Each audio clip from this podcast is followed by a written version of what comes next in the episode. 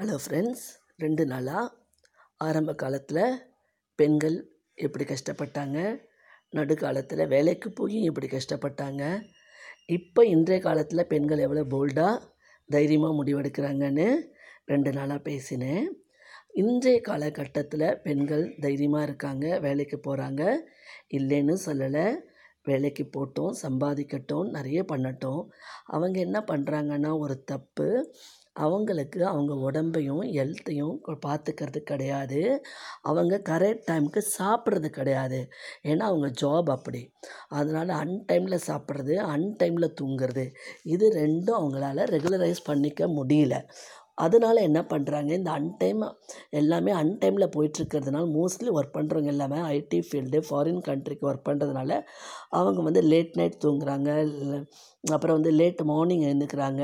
அவங்களால கரெக்ட் டைமுக்கு பிரேக்ஃபாஸ்ட்டோ காஃபியோ டிஃபனோ செய்து சா லஞ்சோ ப்ரிப்பேர் பண்ண முடியல.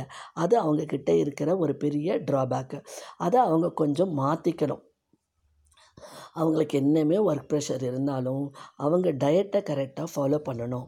இல்லைனா அவங்களுக்கு கேஸ்ட்ரிக் ப்ராப்ளம் இல்லை ஹெல்த் இஷ்யூஸ் வரத்துக்கு வாய்ப்பு இருக்குது என்ன சம்பாதிச்சு நம்ம என்ன பிரயோஜனம்? சொல்லுங்கள் இருக்கட்டும். ஒரு பத்து நிமிஷம் பிரேக் எடுத்து வந்து சாப்பிடுங்க. நீங்கள் அதுக்கு முதல்ல நீங்கள் என்ன பண்ணணும்? நீங்கள் வீட்டில் ப்ரிப்பேர் பண்ணி சாப்பிட்ணும். எப்போ பாரு இப்போ எல்லாருமே ஆர்டர் பண்ணால் ஃபோனில் ஆர்டர் பண்ணால் வீட்டுக்கு வருதுன்னு சொல்லி வாங்கி சாப்பிட்றோம். அது எந்த நிலைமையில் அந்த ஃபுட்டு வருது? சுகாதாரமாக இருக்கா? ஒரு ருசி இருக்கும். அதுவும் நீங்கள் ஒரு வாரம் சாப்பிடுங்களேன். ரெண்டாவது வாரம் உங்களுக்கு அந்த சாப்பாடு பிடிக்கவே பிடிக்காது.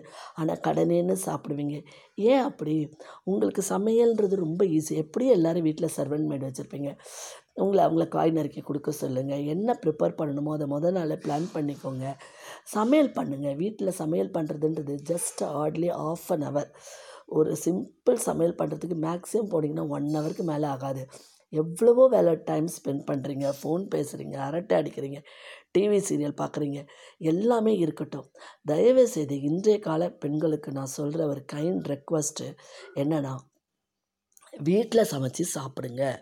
ஒரு ரசமோ ஒரு தொகையலோ ஒரு கூட்டோ ஒரு காயோ அதை வீட்டில் பண்ணி சாப்பிடுங்க. வாரத்துக்கு ஒரு நாள் ஹோட்டலில் வேணாலும் சாப்பிடுங்க. ஆனால் தினமுமே வெளியில் வாங்கி சாப்பிட்ற பழக்கத்தை கொண்டு வராதிங்க. அந்த இட்லி மாவுன்னு கடையில் வாங்குறீங்க அடை மாவுன்னு வாங்குறீங்க தோசை மா அதெல்லாம் கொஞ்சம் கூட ஹைஜீனிக் கிடையாது. அது உங்களுக்கு புரியலை. உங்கள் வேலைக்கு கொடுக்குற இம்பார்ட்டன்ஸை உங்கள் ஹெல்த்துக்கு கொடுக்க மாட்டேங்கிறீங்க. சுவர் இருந்தால்தான் சித்திரம் வரைய முடியும். அந்த காலத்தில் எல்லாமே வீட்டில் தான் சமைச்சு சாப்பிட்டாங்க. ஒரு சாதம் வடித்து ஒரு குழம்பு வச்சாங்கன்னா ஒரு குழம்பு தான். இல்லை ஒரு காய் பண்ணி ஒரு சாதம் வடித்தாங்கன்னா அதுதான் மோர். சட்டி நிறைய தயிர் இருக்கும் ஊறுகாய் போட்டு வைப்பாங்க. அதுவே தும்முன்னு இருக்கும். ஆனால் இந்த காலத்தில் தயிரோ பாலோ யாருமே உடம்புக்கு சேர்த்துக்கிறதே கிடையாது. எப்போ பாரு இந்த அந்த ஸ்பைசி அதாவது ரொம்ப காரமாக டேஸ்டியாக இருக்கிற அந்த அந்த மாதிரி ஃபுட்டு தான் விரும்பி வெரைட்டி ஆஃப் ஃபுட்டு தான் விரும்பி சாப்பிட்றாங்களே நம்ம உடலுக்கோ நம்ம நம்ம ஹெல்த்துக்கு ஏற்ற மாதிரி உணவு சமைச்சு சாப்பிட்றதில்ல. இப்போ இருக்கிற பெண்கள் நீங்கள் தைரியமானவங்க நல்லா சம்பாதிக்கிறீங்க நல்லா ஏர்ன் பண்ணுறீங்க நல்ல நாலேஜும் உங்களுக்கு ஆர்டர் பண்ணி வாங்கிக்கிற அளவுக்கு திறமை இருக்குது நான் இல்லைன்னு சொல்லலை. ஆனால் வாரத்தில் ஏழு நாளும் டுவெண்ட்டி ஃபோர் பார் செவனும் வெளியில் வாங்கி சாப்பிடாதீங்க. வீட்டில் சமைச்சு சாப்பிடுங்க. உங்களுக்கு என்றைக்காவது ஒரு நாள் உடம்பு முடியல ரொம்ப டயர்டாக இருக்குது அப்படின்னா பத்து நாளைக்கு ஒரு தடவை இல்லை பதினஞ்சு நாளைக்கு ஒரு தடவை வெளியில் வாங்கி சாப்பிடுங்க. தினம் அந்த ஹேபிட்டை வச்சுக்காதீங்க. ஏன்னா பேரண்ட்ஸ் சொல்லுவாங்க. உங்கள் இன்லா சொல்லுவாங்க. ஆனால் நம்மளாம் கேட்க மாட்டோம். உங்கள் ஹஸ்பண்டும் சொல்லுவாங்க. வீட்டில் சம வெளியில் வாங்காதீங்கன்னுட்டு. ஆனால் நம்ம கேட்க மாட்டோம். ஒரு ஒரு அஸ் எ டீச்சராக ஒரு ஒரு வெல் விஷராக உங்களுக்குலாம் நான் நான் சில எடுத்துருப்பேனோ எடுத்திருக்கலையோ ஒரு ஒரு உங்களுடைய ஒரு ஒரு உங்களுடைய உடல் உடல் ரீதியாக அக்கறை கொண்ட ஒரு ஒரு சக மனிதர்னு நினச்சிக்கோங்களேன்.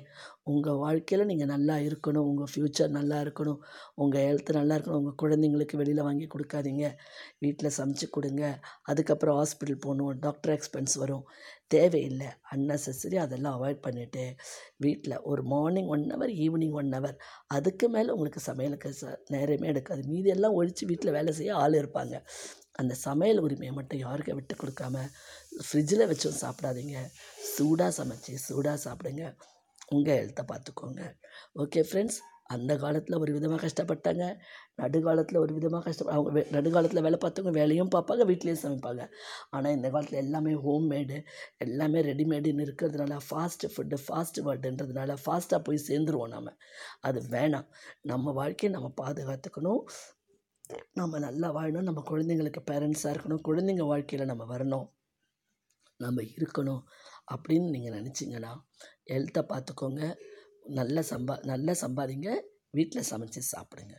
ஓகே ஃப்ரெண்ட்ஸ் இந்த எபிசோடு உங்களுக்கு இது வரைக்கும் பெண்களுடைய சுதந்திரம் இல்லைன்னு சொன்னேன். சுதந்திரம் இருந்தால் அதையும் தவறான வழியில் பயன்படுத்திக்காதீங்கன்னு சொல்லி இந்த எபிசோடை முடிக்கிறேன்.